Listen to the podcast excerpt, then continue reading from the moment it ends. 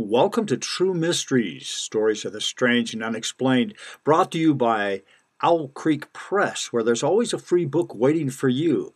OwlCreekPress.com. Check it out.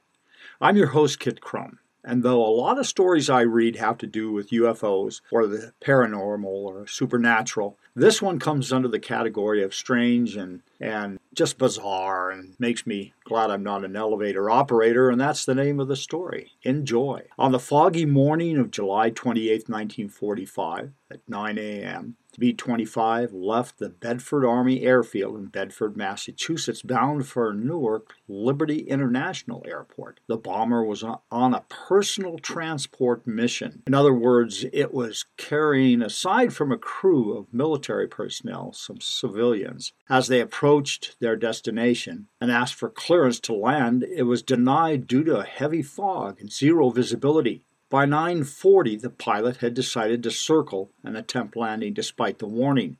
But slightly disoriented, he turned the plane right, intending a circling pattern instead of left. Moments later, the B 25 bomber smashed into the north side of the Empire State Building.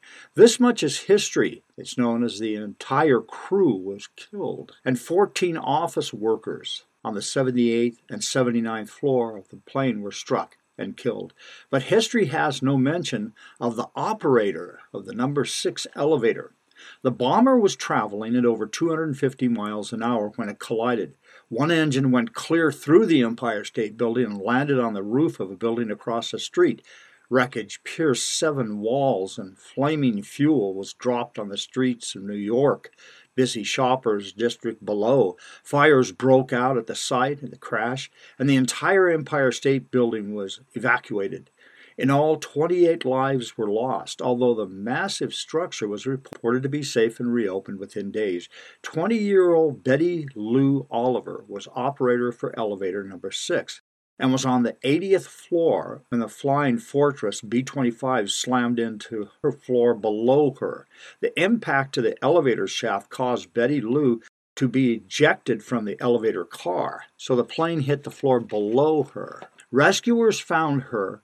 She had a broken back, neck, and fractured pelvis, and numerous burns. She was treated on the spot. After rescue workers had attended to her injuries and stabilized her, she was placed on a stretcher and gently slid onto the floor of elevator number seven. What they didn't know was that the cables for that elevator had also been damaged by the impact of the plane.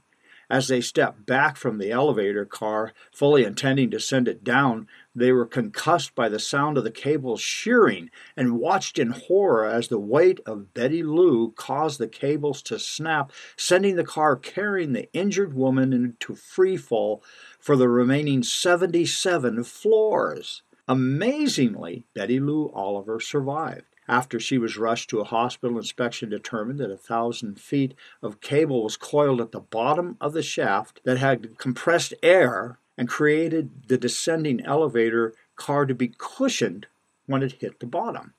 The story of Betty Lou Oliver's survival of a 77 story free fall made the Guinness Book of World Records. Beyond that, little is known of Betty Lou Oliver.